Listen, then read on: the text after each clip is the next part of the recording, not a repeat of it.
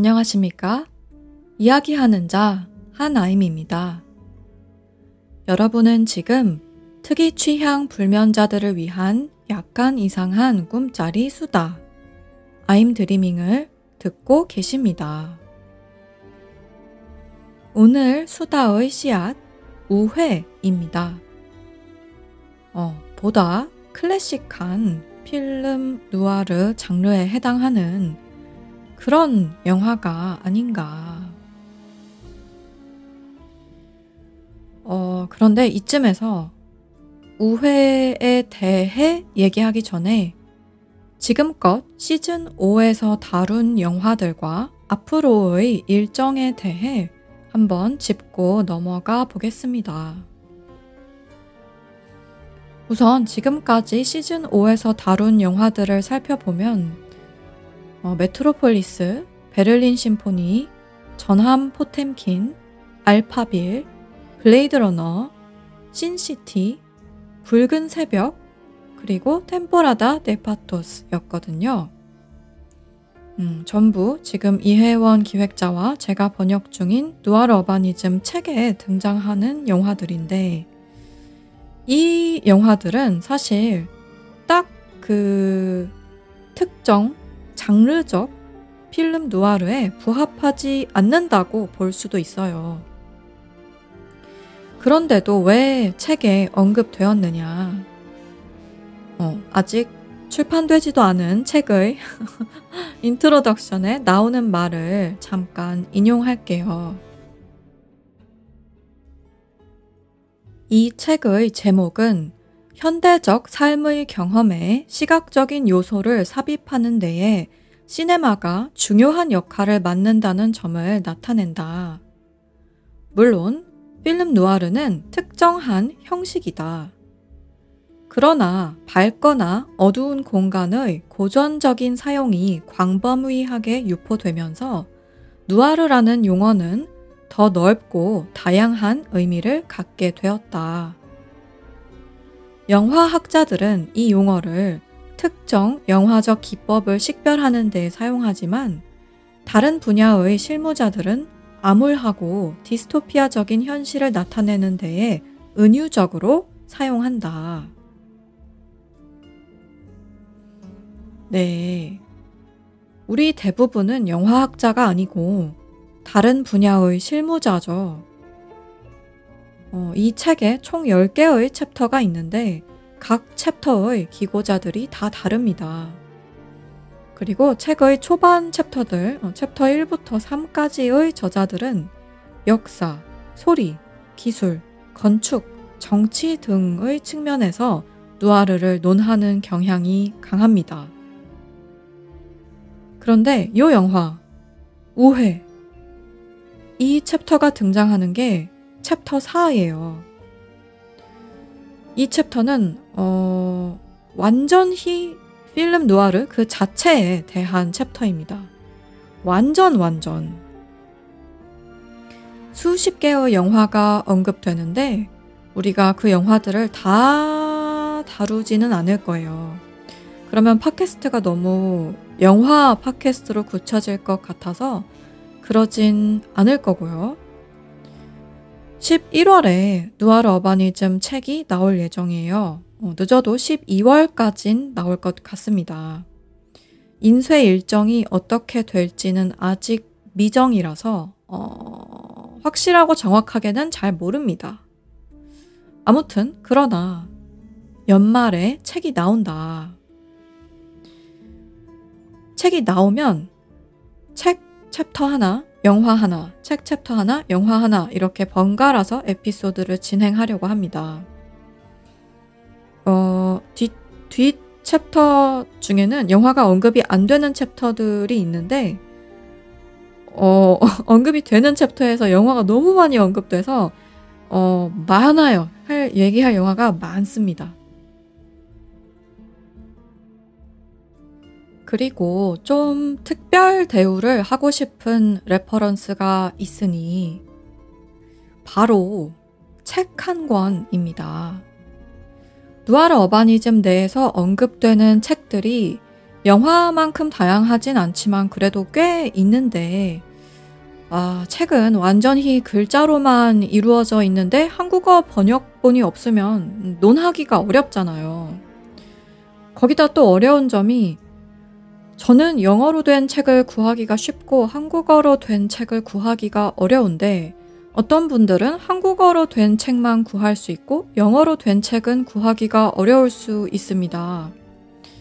그래서 책은 참 여러모로 어, 누아르 어바니즘처럼 제가 완전히 뭔가 아, 이 책은 내가 영어로도 읽었고 내가 직접 번역했고 범고래 출판사에 한국 판권도 있고 나는 마케팅 차원에서 이, 이 책에 대해 구구절절 얘기할 권리가 있다 한 게 아니면 좀 난감하단 말이죠.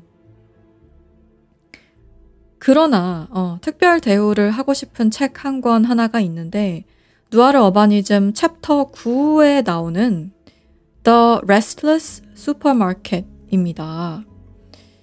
어, 책이 너무 재밌을 것 같아서 제가 이 책을 영어로 샀어요. 근데 한국어로는 안 나온 것 같아요. 아, 그런데도 책이 너무 재밌을 것 같아서 일단 샀단 말이죠. 어, 얘를 아마 중간에 챕터 순서를 거스르더라도 넣을 것 같아요. 어, 책 내용이 뭐냐면 세상이 움직인대요. 말 그대로. 누가 글을 쓰면 그것대로 물질 세계가 움직인대요. 어, 남아프리카 공화국의 실존 장소가 배경인데 저는 이런 장르를 좋아하거든요. 어. 실제 세계인데 환상적이야. 어, 판타스틱해. 이런 거 좋아해가지고 어, 이 책을 다룰 거다. 그리고 왜 챕터 순서를 거스를 것 같냐면요. 누아르 어바니즘에 대해 할 얘기가 너무 많아서 아, 여기 나오는 영화 얘기만 해도 진짜로다가 내년까지 할 것 같거든요. 내년이 끝날 때까지 할 수 있어요. 그래가지고 그러면 The Restless Supermarket은 챕터 9에 있는지라 엄청 끝부분인데 그렇게 되면 너무 너무 오래 기다려야 하잖아요. 하나님은 이, 이 책을 이미 샀는데, 어, 그래가지고, 음, 중간에 끼워 넣을 것이다. 이건 그때쯤이 되면 공지를 드릴게요. 어, 그러나 책인 만큼, 그리고 한국어 버전이 없는 듯하고, 영어 버전을 구하고 싶으신데 구하기 어려우실 분들을 위해 이 책은 영화 아니고 책인데도 얘기할 거라고 미리 공지를 드립니다. 어, 아무튼, 네. 이것이 현재로서의 대략적인 아임 드리밍 스케줄 계획이고요. 이번 시즌에서는 한 에피소드의 끝에 다음 에피소드에서 얘기할 거 공지하고 있으니까 어, 앞서 설명한 내용이 아 복잡스럽다 뭔 말이냐 하시는 분들은 어, 앞선 내용 다 무시하셔도 되고요.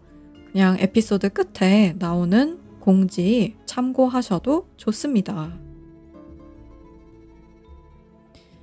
다시 우회로 돌아가 볼게요. 네이버에 나온 소개부터 읽겠습니다. 뉴욕 변두리 바의 피아니스트 알은 그곳에서 일하는 가수 수와 사랑하는 사이다. 수가 스타가 되려는 야망을 품고 할리우드로 떠나자 엘은 그녀의 뒤를 따라 LA로 가기로 결심한다. 간신히 숙식비만 해결할 돈을 지니고 히치하이킹으로 뉴욕에서 LA로 가던 그는 도박꾼 찰스 헤스켈 주니어의 차에 동승하게 된다. LA로 향하던 중 지병이 있던 찰스가 갑자기 사망하고 살인죄를 뒤집었을까 두려워 엘은 찰스의 실체를, 시체를 숨기고 그의 차와 소지품을 훔쳐 찰스의 행세를 하게 된다. LA로 향하던 중 주유소에서 히치하이킹을 하던 여자 베라를 태운 알은 베라가 이전에 찰스의 차를 얻어 탔던 여인이라는 사실을 알게 된다. 베라는 엘의 정체를 폭로하겠다고 협박해 함께 LA로 향하고 둘은 부부 행세를 하며 아파트를 얻고 차를 팔려고 한다. 그 과정에서 베라는 찰스의 부유한 아버지가 지병으로 생사를 헤매고 있다는 사실을 알게 되고 애를 부추겨 찰스의 아버지가 죽은 뒤 남긴 유산을 가로채자는 제안을 한다. 갈등에 휩싸인 엘은 베라의 제안을 거부하고 격분한 베라가 경찰에 신고하겠다며 소동을 벌이는 와중에 우발적으로 그녀를 살해하게 된다. 절망적인 심정으로 다시 히치하이킹으로 뉴욕으로 돌아오던 엘은 경찰에 체포된다.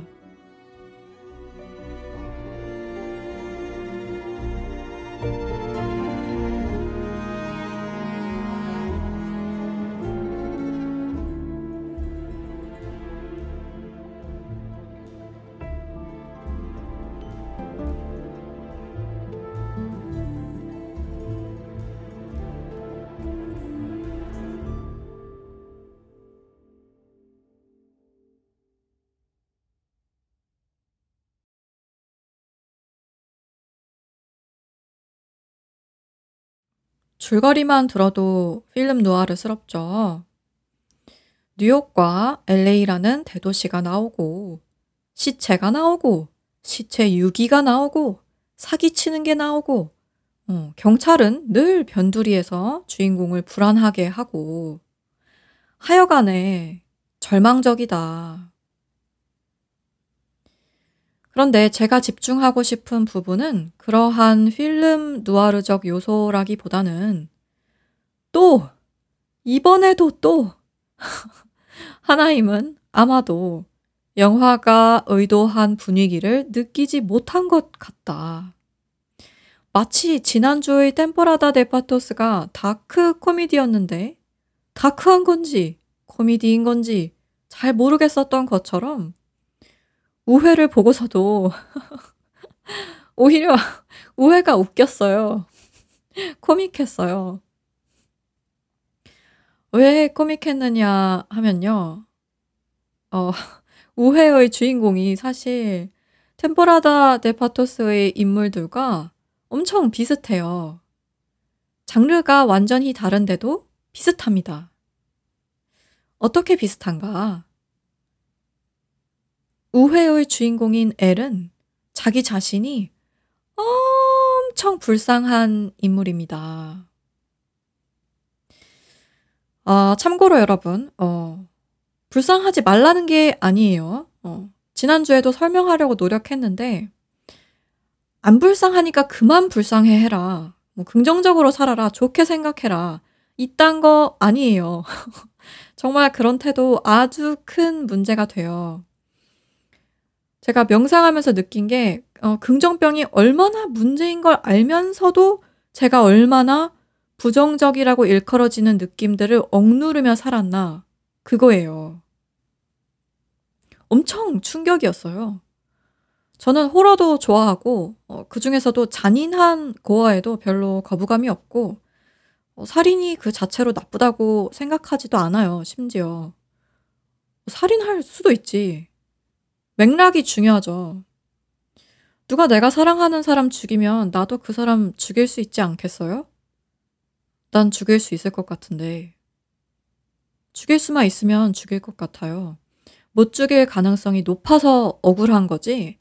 뭐 살인이 그 자체로 막 엄청 나쁘고 무슨 막 사람에게 원죄가 있고 그런 걸 제가 매우 싫어하고 안 믿는다고 생각했는데 명상하면서 억눌려 있던 게 다 나오는 거예요. 그래 가지고 깜짝 놀랐어요. 즉, 스스로를 불쌍해 하지 말라는 뜻이 아닙니다. 어, 불쌍해 하는 인물들을 보면서 우리가 느낄 수 있는 바가 있다는 거지, 여러분이 스스로가 불쌍한데 그걸 억지로 불쌍해 하지 말란 뜻은 아니에요. 어, 스스로 불쌍하면 마음껏 불쌍해 하면 됩니다. 그리고 여기서 우회와 템포라다 데파토스의 매우 흡사한 인물. 그러나 전혀 다른 장르가 유의미해집니다. 어, 두 영화 모두에서 인물들은 스스로를 참 불쌍히 여기는데 우회에서는 참 아, 객관적으로 봐도 주인공인 엘의 인생이 폭망해요. 엘은 아마 자기가 어쩔 수 없었다고 하겠죠. 자기가 지능적으로 행동하지 못했다는 점을 인정하면서도. 아, 왜냐하면 엘이 차를 얻어 탄 헤스켈이라는 남자가 죽었을 때 엘이 신고를 했으면 그냥 그걸로 끝났을 일이에요. 그런데 엘은 어떻게 생각하고 행동하느냐. 내가 신고를 하면 경찰이 나를 의심할 거라고 생각해요. 이게 모든 사람이 다 이렇게 생각하는 건 아니거든요. 그런데 엘은 이렇게 생각한다. 왜냐하면 엘은 스스로가 불쌍한 사람이니까. 자기는 늘 오해받고 불쌍하고 희생자고 아무도 자기 편이 아니고 억울하니까. 이러한 자기 자신에 대한 이미지는 엘의 세상을 만듭니다. 말 그대로 만들어요. 그리고 이러한 자기 자신에 대한 이미지는 헤스켈이 죽은 시점부터 시작한 게 아니에요. 영화의 아주 맨 초반부터 엘은 스스로를 이렇게 봅니다. 그 초반 및 영화 전체 분위기에 대해 얘기해 볼게요. 우회는 옛날 누아르답게 내면의 모놀로그가 어마어마합니다. 전형적인 오케스트라 음악도 나와요. 왜 그, 아, 그 시절 미국 영화의 현악기가 두드러지는 오케스트라 음악. 그리고 우울해 보이는 우리의 남자 주인공은 중절모에 양복을 입고 있습니다. 흑백이고 40년대 영화지만 스토리 구조나 구도 같은 것은 이미 매우 현대적이라고 느껴져요. 어, 90년대까지도 실내 씬에서는 이런 분위기가 흔했던 것 같아요. 그러나 실외로 나오면 스튜디오 lot이 나옵니다. 어, 로케이션 촬영이 아니라 스튜디오 시설 내에서 촬영한 그런 점이 좀 옛날 옛날 합니다. 특히 운전 씬이 나올 때 배경을 그린 그런 배경. 야외 씬이 아니고 그려진 풍경 배경이 나옵니다. 또한 영화 길이가 짧아요. 아, 산뜻하기까지 합니다. 그래서, 그래서 제가 이 누아르 영화를 보면서 별로 어두컴컴한 느낌을 못 받았을 수 있어요. 최근 10년, 20년간 나온 뭔가 배트맨 영화라든지 그런 영화들을 보면 어마어마하게 누아르 하지 않습니까? 그거 제가 인터넷에서 돌아다니면서 짤을 봤는데 배트맨이 리메이크를 거듭할수록 화면이 어두워지는 거예요. 그, 그 점진적인 어두워짐을 모아둔 짤이었는데, 어, 나중에 가면 화면이 너무 어두워져서 배트맨이 아예 안 보여요.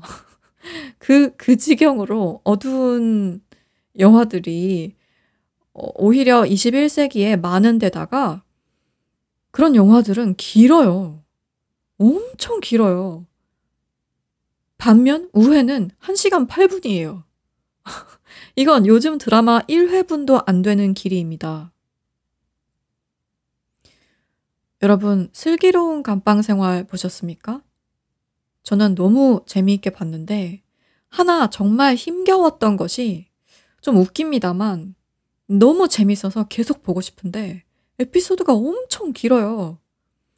16부작인데, 한 에피소드가 1시간을 훨씬 넘었던 걸로 기억합니다.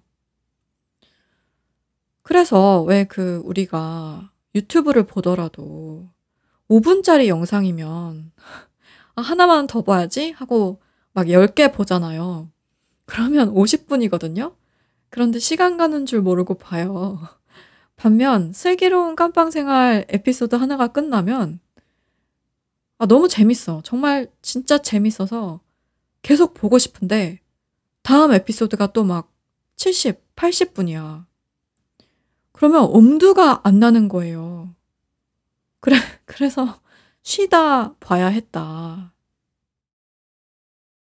어, 이렇게 요즘에 쇼츠도 나오고 초단편 영상물도 등장했지만 또 다른 극단에는 엄청나게 긴 영상물도 많아서 우회는 참 그에 비하면 산뜻해요. 그리고 대사가 클래식해서 저는 좀 운치 있다고 느껴졌습니다.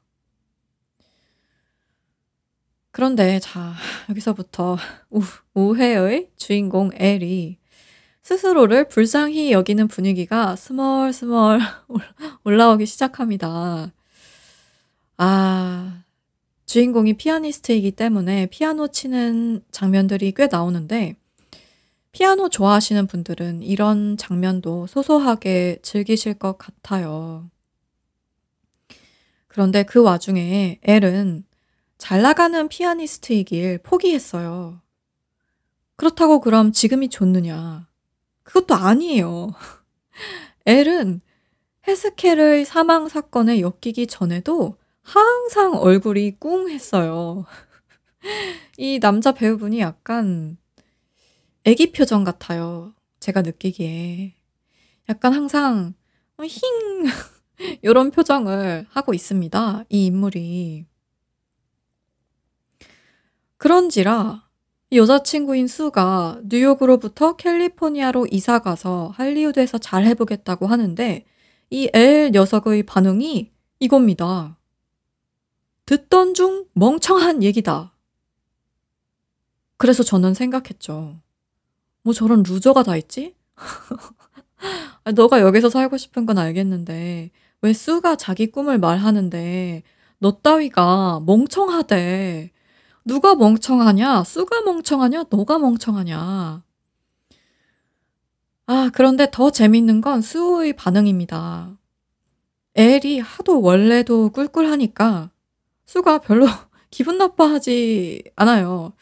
어, 수는 자기가 자기 꿈 얘기를 하면 엘이 그것을 헤어지자는 뜻으로 받아들일 거라는 걸 이미 알고 있었어요. 그러면서 수는 뭐 헤어지자는 뜻은 아니라고 확실히 말을 합니다. 애를 보면 피아노 치는 장면에서 즉흥 연주도 잘하고 멍 때리고서도 잘 쳐요. 그런데 표정은 맨날 꿀꿀한 우는 애기상입니다. 피아노를 잘 치니까 손님이 10불짜리 팁을 주는데 당시에는 지금의 10불보다 그 가치가 훨씬 컸을 거잖아요. 뭐 3배? 5배? 정확히는 모르겠습니다만 어쨌든 뭐 하여튼 꽤 되겠죠. 그런데 엘이 이럽니다. 나는 무엇인가? 세균이 득실거리는 종이 쪼가리일 뿐인가? 돈을 보고 세균이 득실거리는 종이 쪼가리라는 겁니다. 이러니까 돈이 없죠. 돈 있었으면 좋겠는데 무의식적으로 돈 무서워하는 경우가 많습니다. 그런데 심지어 엘은 의식적으로도 돈을 경멸해요. 그러니까 돈, 정말 그 표면상의 숫자도 없을 뿐더러 돈이 상징하는 것, 즉, 누군가에게 즐거움을 줘서 그 대가를 받는 것, 그 경험도 하지 못하는 거죠. 이런 녀석입니다, 엘이. 그러다가 이 녀석이 수한테 전화를 합니다. 자기도 로스앤젤레스로 가겠다고. 아무래도 너무 우울했나 봐요. 결혼하고 싶대요, 수랑. 수도 지금 일이 잘 안 풀리는 것 같아요.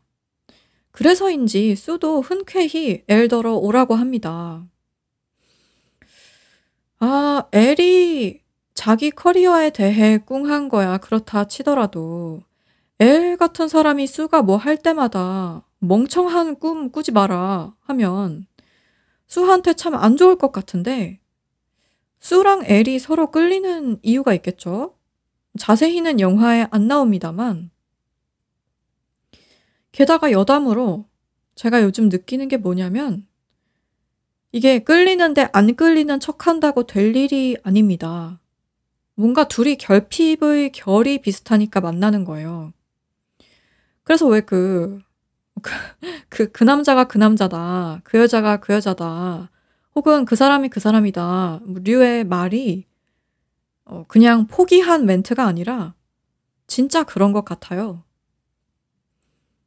내가 나인 이상 그 어떤 사람을 만나도 그 사람이 다 그 사람이다.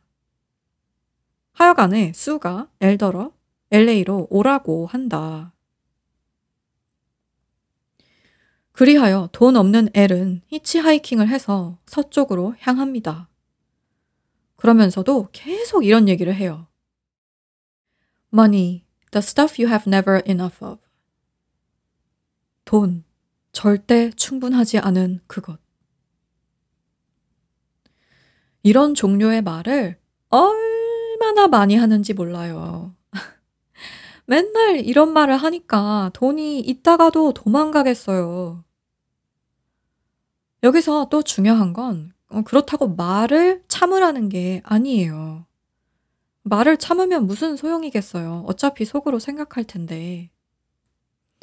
엘이 이 말을 참는다고 해서 돈도 주변인도 이걸 모르는 게 아니에요. 절대로. 이것도 또 기승전 명상인 요즘에 얽힌 여담인데 흔히들 겉으로 웃고 잘 지내면 모를 거라고 생각하잖아요. 표면적으로는 실제로 그렇습니다. 그러나 표면 아래에서는 다 압니다. 이걸 촉이라고도 하고 육감이라고도 하고 무의식이 연결되어 있다고도 하고 그에 대한 설명도 다양해요. 뭐 진화를 하면서 우리는 촉이 발달했다고도 하고 융 스타일로 우리가 무의식적으로 연결되어 있다고도 하고 뭐 영성적으로도 하여간에 다양해요.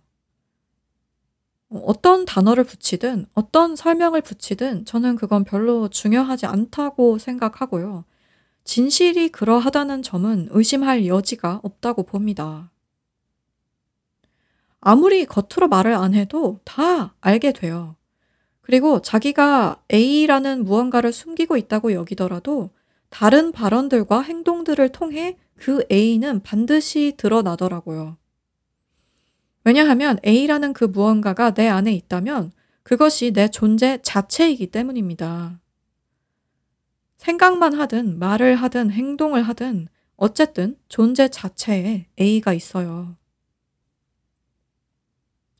이에 관해 흥미로운 건 사실상 L이 남한테 돈에 관해 불평하는 게 아니라는 점이에요. 우리가 관객이라서 그의 혼잣말을 듣는 겁니다. 내레이션을 듣는 거예요. 엘이 자기한테 팁 준 손님한테 불평한 게 아니고 히치하이킹 하면서 돈 없다고 불평한 게 아니고 속으로 생각만 해도 표정으로 드러난다. 심지어 표정을 아주 잘 숨겨도 결국에는 드러난다. 너무 깊은 믿음이라.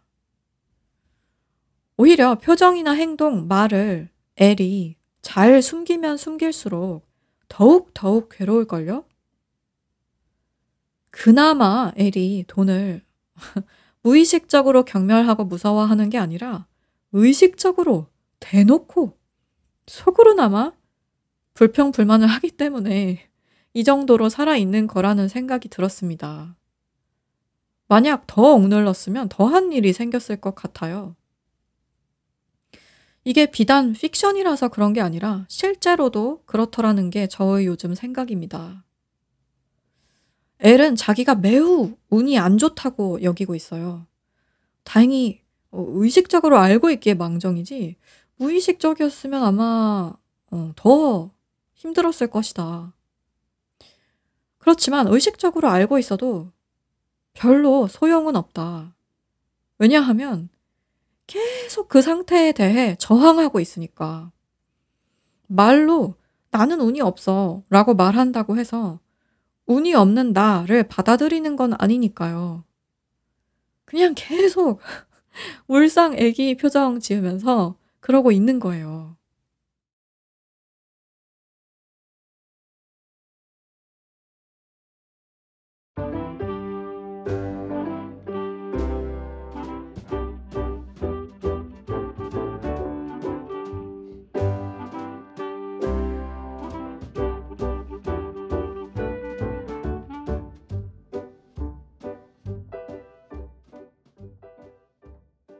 여기서 잠깐 여러분 만약 이 에피소드가 마음에 드셔서 계속 듣고 계시다면 I'm Dreaming에 별점을 남겨주세요.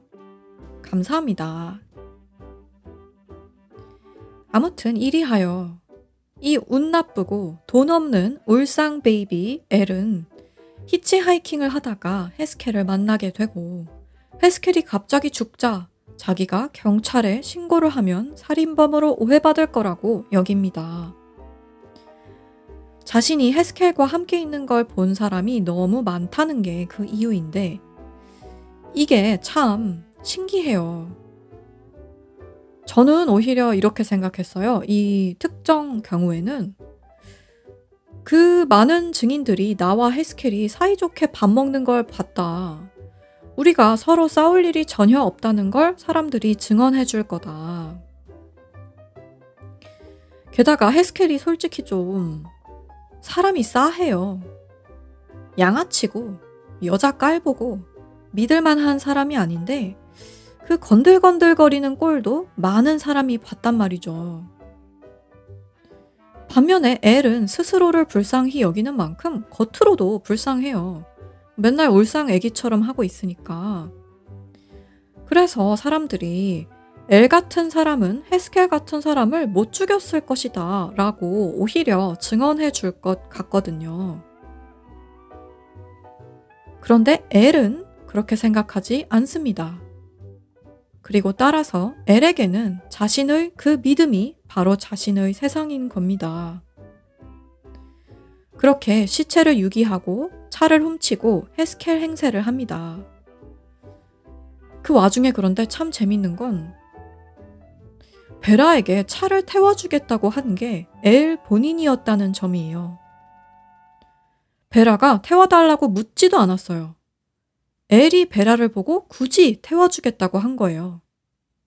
그랬다가 나중에야 베라의 술수에 걸려들어서 다른 범죄들을 저지르네 만에 하게 되는 건데 처음에는 베라가 전혀 술수를 걸지 않았어요. 이게 참 어떤 이는 이것이 플롯상 너무 이상하다고 여길 수도 있을 겁니다. 그런데 LA 캐릭터를 잘 뜯어보면 그리고 현실의 실제 삶이라는 것들을 관찰해 보면 또한 심지어 영성적으로 엘이 이럴 수밖에 없어요.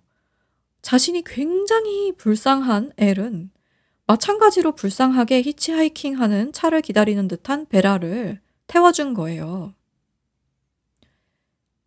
이게 어, 요 장면 영화 보실 분들 한번 눈여겨서 음미해 보시기 바랍니다.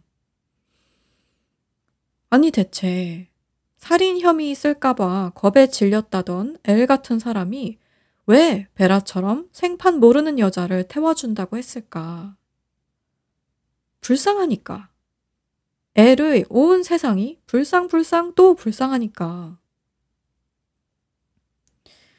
아무튼 이리하여 이 에피소드의 초반에 읽어드렸던 영화의 줄거리대로 영화는 펼쳐집니다. 우연이 아닙니다. 엘은 우연이라고 하지만요. 엘이 이렇게 말해요. 어, 나 같은 사람한테 운이란 이런 거지. 하필 저 여자를 태우게 된 거야. 헬렌이나 메리나 에블린이나 루스일 수도 있었는데 하필 내가 절대 만나선 안 될 사람을 태운 거야. 그게 인생이지. 어느 쪽으로 돌든 운명이 엿을 먹이는구나. 이런 믿음이 너무 깊어요, 엘이. 자, 여기서 또 강조할게요. 엘을 나무라자는 게 아니에요. 엘의 세상이 너무 불쌍하고 운이 나빠서 이렇게 펼쳐졌다면 하나임의 세상은 어떻길래 우회라는 영화를 보고 하필 이런 면을 관찰하게 될까? 일단 기승전 명상은 아실 거고 저도 이 엘과 같은 면이 있는 거예요. 이래서 픽션이 좋습니다, 여러분. 우리가 아무리 살면서 많은 사람을 만나도 그 사람 속사정까지 다 알 순 없어요. 아무리 끝도 없이 얘기해도 그렇습니다. 그런데 픽션은 일단 인물이 있고 그 한 겹 뒤에 픽션을 만든 사람들이 있습니다. 저는 장담컨대 논픽션에서보다 픽션에서 천만 배 솔직해요. 이게 무슨 1대1로 어, 이야기의 피아니스트인 주인공이 나오면 사실 하나임은 피아니스트가 되고 싶었던 거다. 이런 건 아니에요. 그리고 이야기에는 항상 주인공과 주인공에 대항하는 사람들이 나오기 때문에 양면이 있어요. 언제나. 그것이 픽션의 아름다운 점 아닙니까? 그래서 픽션에는 저의 모든 게 있는데 동시에 저는 아무 데에도 없어요. 이 뭐랄까. 저라고 할 만한 것이 엄청 많지만 또한 제가 딱 나라는 것으로 살 때의 뭔가 나는 여자다. 나는 키가 작은 편이다. 나는 이러이러한 일을 한다. 그런 게 없어요. 픽션에는 모든 것인 나가 있되 거기 어딘가에 도저히 현실에서 펼쳐지는 인간 관계에서는 짜잘하게 알 수 없는 속마음이 있습니다. 그리고 다른 픽션도 그렇게 관찰할 수 있습니다. 꼭 작가를 찾으려고 한다기보다는 어쨌든 간에 한 사람 혹은 한 사람의 감독 하에 이루어진 이야기이기 때문에 현실보다 훨씬 질서 정연한 기승전결로 전후 관계를 관찰할 수 있으며 따라서 내 삶의 이야기를 관찰하는 데 무한한 도움을 줍니다. 물론 현실에서 펼쳐지는 인간 관계에는 또한 픽션으로는 알 수 없는 것들이 있죠. 어, 어느 쪽이 더 낫다는 게 아니라 현실에서 얻을 수 있는 게 있고 픽션에서 얻을 수 있는 게 있는데 현실을 매우 우월하다고 여기는 경우 아니면 심지어 현실과 픽션이 아예 동떨어져 있어서 전혀 서로 왕래가 없다고 여기는 경우 얻을 수 있는 걸 못 얻는다는 얘기입니다. 어, 아무튼 그래서 애를 나무라자는 게 아니고요. L은 L이고 이런 측면 흔하지 않습니까?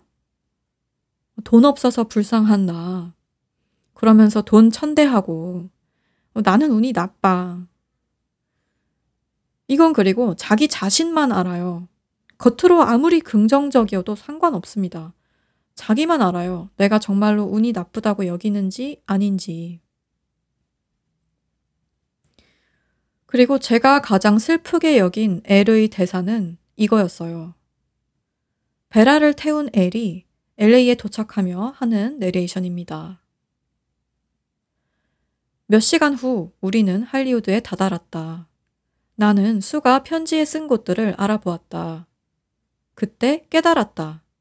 나는 여행의 끝에 도달한 게 아니었으며 내가 처음 길에 나섰을 때보다 수와 나 사이에는 더욱 머나먼 거리가 존재했다. 이게 너무 충격이지 않습니까? 충격이면서도 너무 익숙하지 않나요? 저는, 저는 익숙한데, 그렇게 빨빨거리고 돌아다니면서 노력을 했는데, 결국 처음보다 목표로부터 더 멀어졌더라. 그리고 심지어 여기서 더 나아가요. 나는 무슨 일이 있었는지 잊으려 애를 쓴다. 그리고 헤스켈의 차가 내 앞에 멈추지 않았더라면 내 삶이 어땠을지를 궁금해 한다.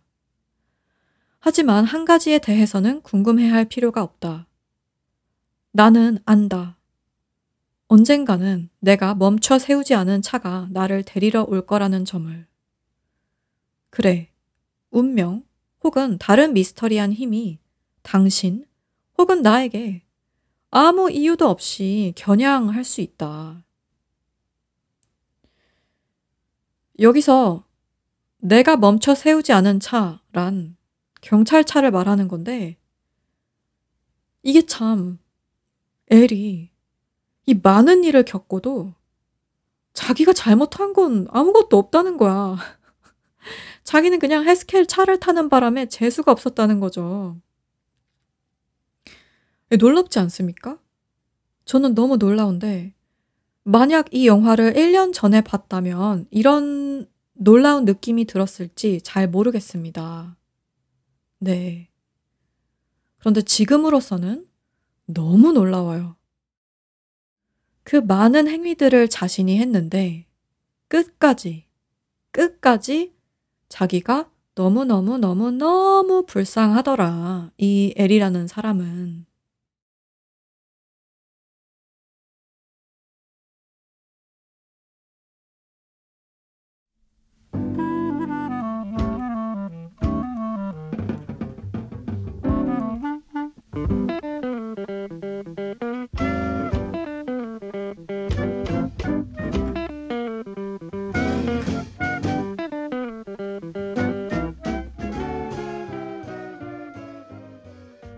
그런데 사실 오늘의 주제는 에피소드 제목에 나와 있듯이 인생의 장르를 골라보자 였어요.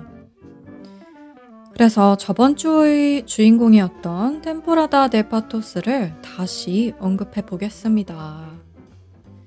템포라다와 우회의 주인공들은 공통적으로 스스로가 너무 불쌍하다.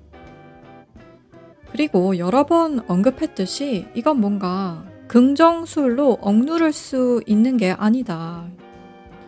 우리야 관객으로서 이 인물들을 보고 분석할 수 있지만 사실 이런 분석은 아, 이것도 여담인데 정말 안 좋아요. 아, 뭐 이론을 아무리 열심히 알려고 노력하고 실천까지 하고 각종 행동을 다 해도 끝끝내 분석이 남아있으면 절대 이 불쌍함이 용해되지 않더라고요. 저도 아직 분석이 남아있는데, 저의 자기 위로는 제가 이걸 알아채고 용해하려고 한 지 얼마 안 됐다는 점이고요. 저는, 아,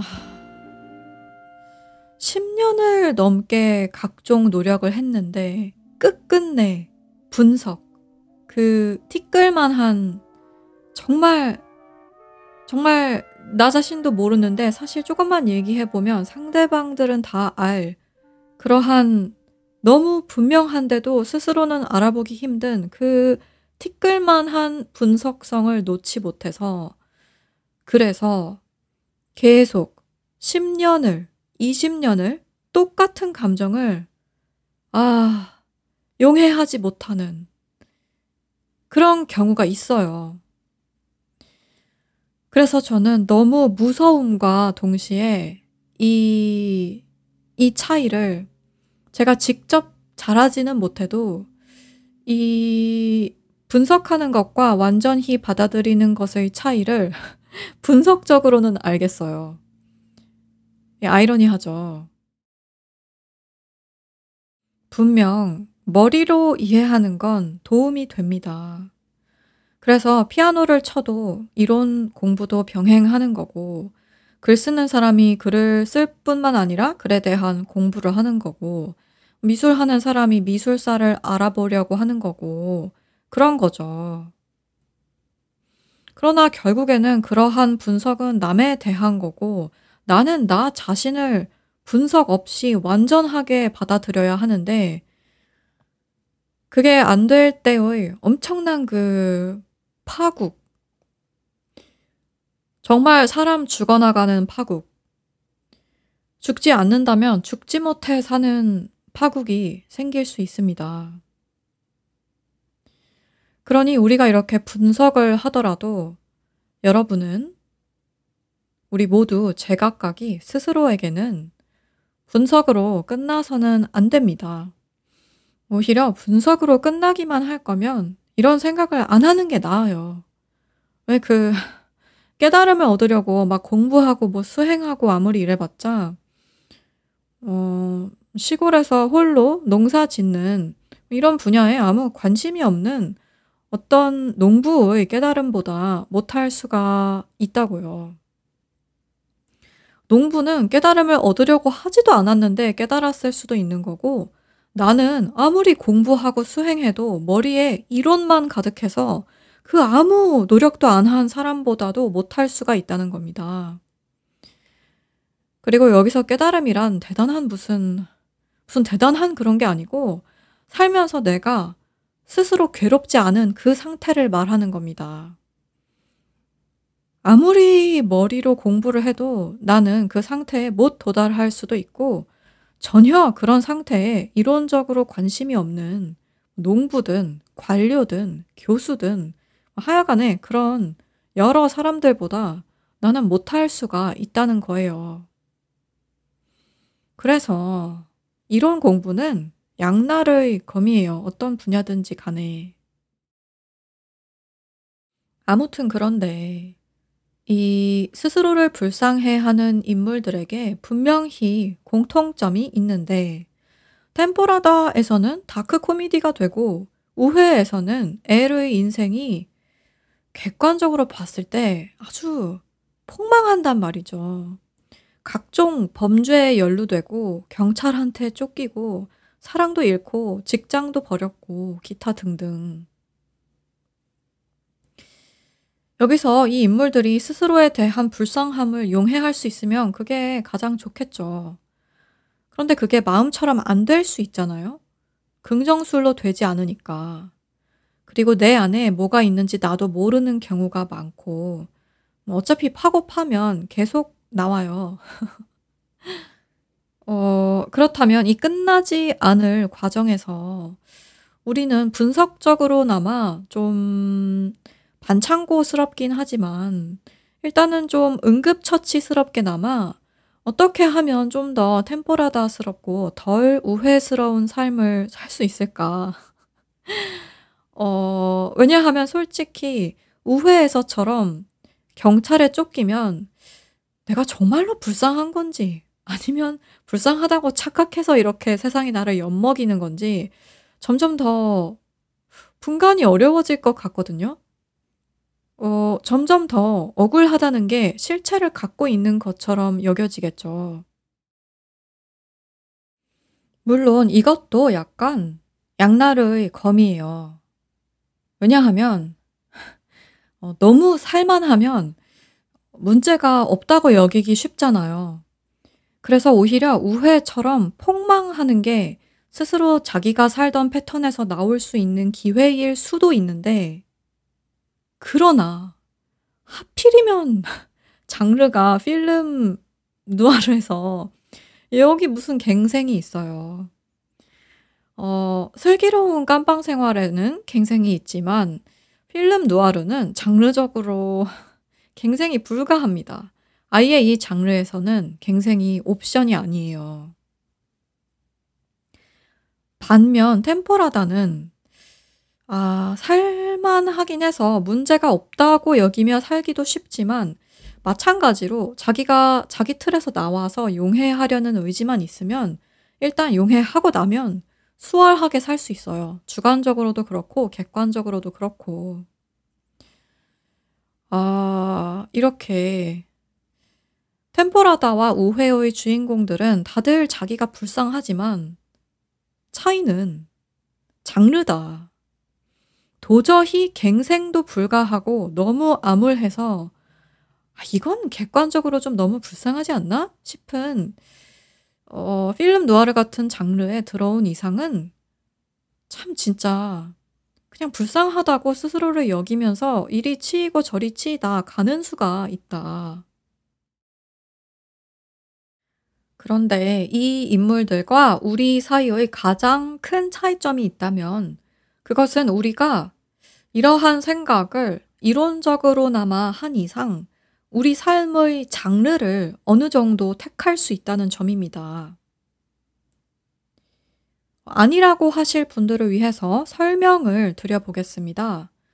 아니라고 하실 분들 계실 거예요.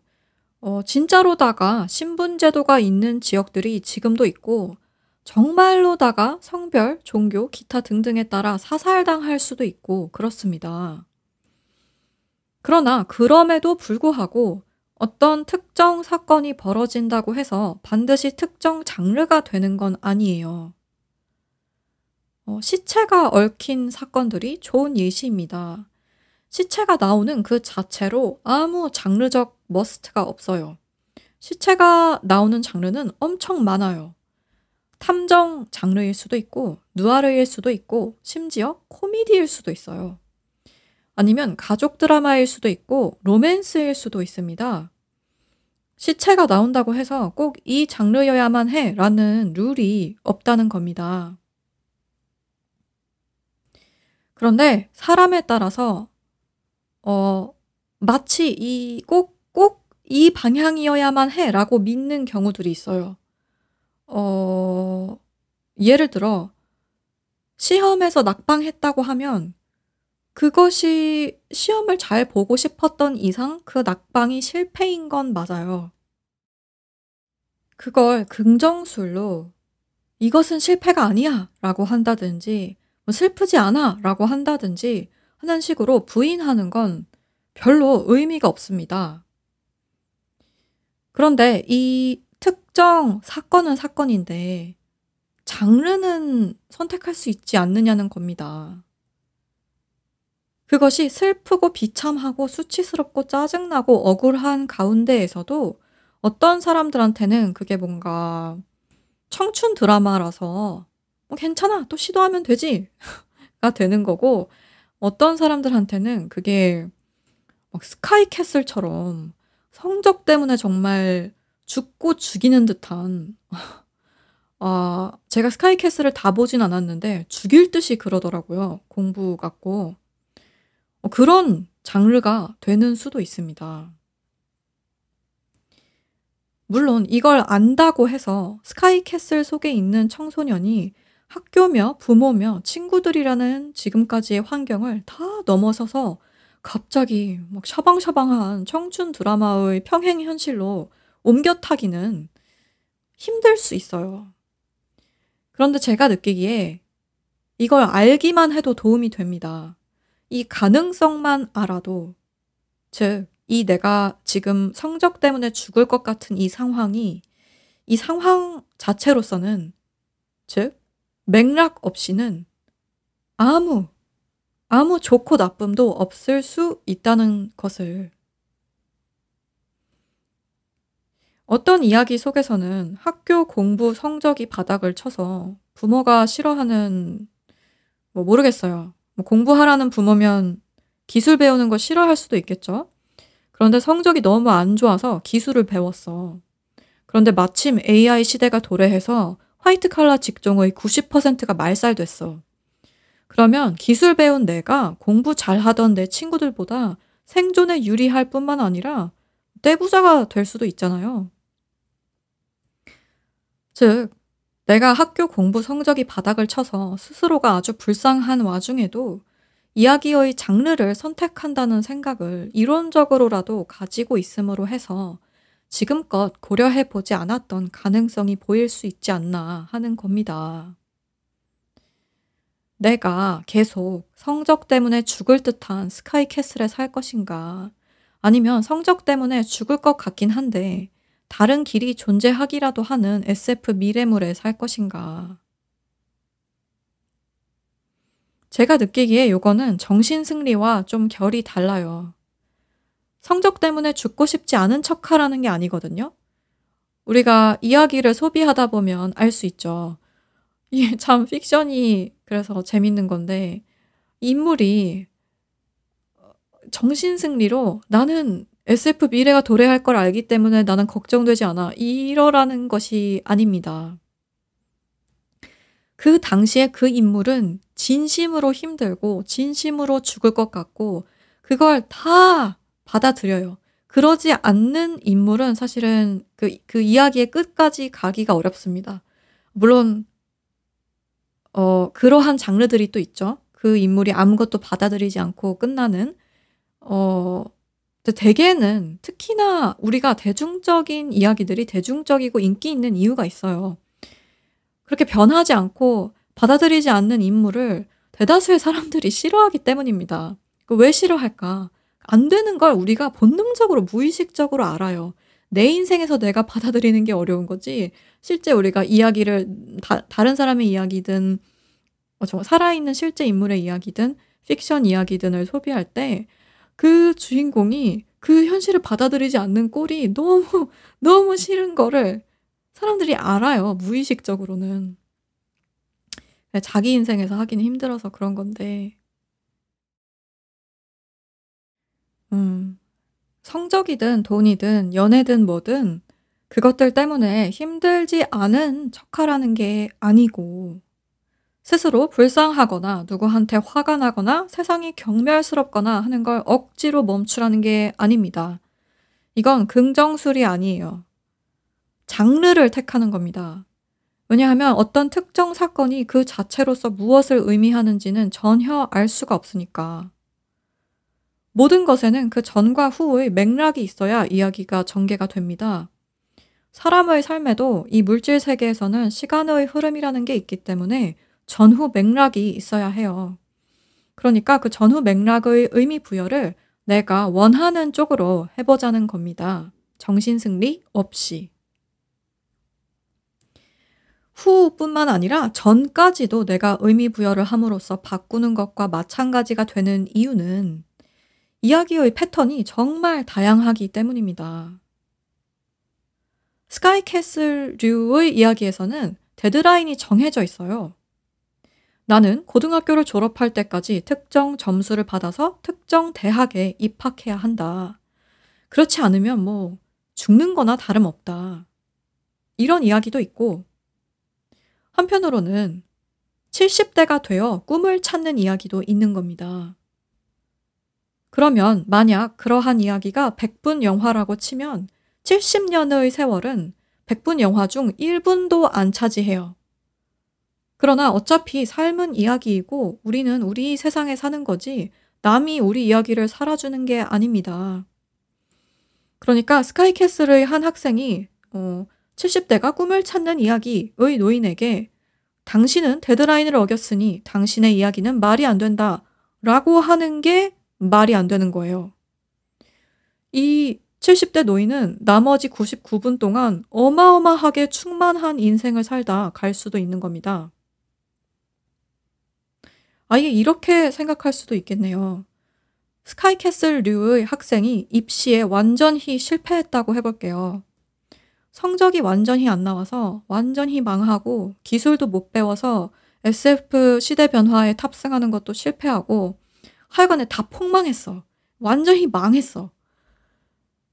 이 학생이 스카이캐슬 장르에 남아있으면 확실히 망한 인생입니다. 그런데 70대의 어느 날 이 학생이 갑자기 장르를 갈아타기로 하면 그때부터 정말 갑자기 물질 세계의 시공간 관념으로는 말도 안 되게 100분 영화에서 99분이나 남은 상황이 펼쳐질 수도 있는 겁니다. 공부를 못해서 스스로 불쌍하고 뭐 죽고 싶었던 건 똑같아요. 불쌍해 하는 걸 멈추지 않아도 돼요. 그리고 그렇게 스스로를 계속 불쌍해 하는 바람에 100분짜리 영화의 50분 이상을 또 스스로 불쌍해 하느라 여러 고난과 역경을 겪을 수도 있어요. 하지만 그래도 인생의 매 시점에서 언제나 내 삶의 장르를, 내 이야기를 다시 시작하는 것은 완전히 가능하다. 나를 아무리 불쌍하게, 운 나쁘게, 보잘 것 없이 여겨도 이것은 가능하지 않은가. 그러한 생각을 참나. 네. 저도 참 별 생각을 다 하네요. 근데 그렇지 않나요? 우회의 주인공인 엘이 피아노 바에서 피아노를 치며 자신을 아무리 불쌍하게 여겼다 한들, 그리고 수가 그를 떠났다 한들, 그가 템포라다 같은 dark 코미디 장르의 주인공으로 스스로를 정의했더라면 그 불쌍한 와중에도 일이 이렇게 꼬이진 않았을 거예요. 그러니, 어, 만약 우리가 우리 삶의 이야기를 쓴다면 내가 L일 때, 어, 내가 돈도 없고 운도 나쁘고 사랑도 없고 일도 별로인 L일 때, 그 모든 요소들을 바꾸지 못하더라도, 받아들일 수 없어서 바꾸지 못하더라도, 장르만이라도 좀 어느 정도 머리로 택할 수 있는 장르만이라도 좀 방향을 잡으면 나중에 받아들일 수 있게 됐을 때도 좀 편하지 않을까.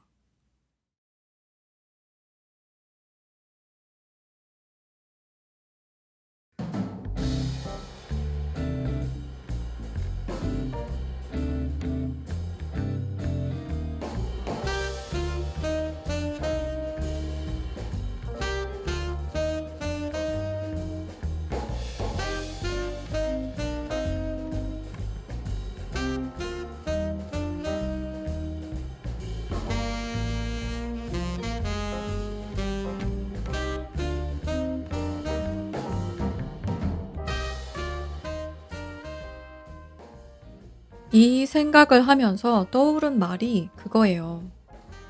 그, 아, 어떤 맥락에서였는지 모르겠는데, 인터넷에 돌아다니던 말이었어요. 누가 나를 괴롭히면, 훗, 아무래도 내가 귀여워서인가 보군. 이렇게 생각하라는 거였어요. 이게 언뜻 들으면 정신승리 같을 수 있는데, 그래도 약간 제가 하려는 말과 통합니다. 저는 약간 이 말을 듣고 일본 애니가 떠올랐는데 실제로 이 말이 일본 애니와 연관이 있는지는 모르겠어요. 일본 애니 중에 학원물 같은 걸 보면 막 엄청 시끄럽게 치고받고 싸우는데 그 와중에 약간 무슨 꼭 안경 쓴 선배 캐릭터? 이런, 이런 사람이 나와서 야래 야래 이러면서 아무렇지 않은 듯이 상황을 그 특유의 병맛 웃음으로 승화시키는 경우가 있더라고요. 찾아보니까 야래야래는 저런저런 같은 뜻이래요. 그러니까 아무리 역 같은 상황이 있어도 캐릭터가 빡을 치면서도 장르가 일본 애니인지라 야래야래로 마무리가 되는 거예요. 반면 똑같은 상황이 발생해도 타이는 지옥이다 같은 완전 생호러가 될 수도 있는 거고요. 그런 것 같아요.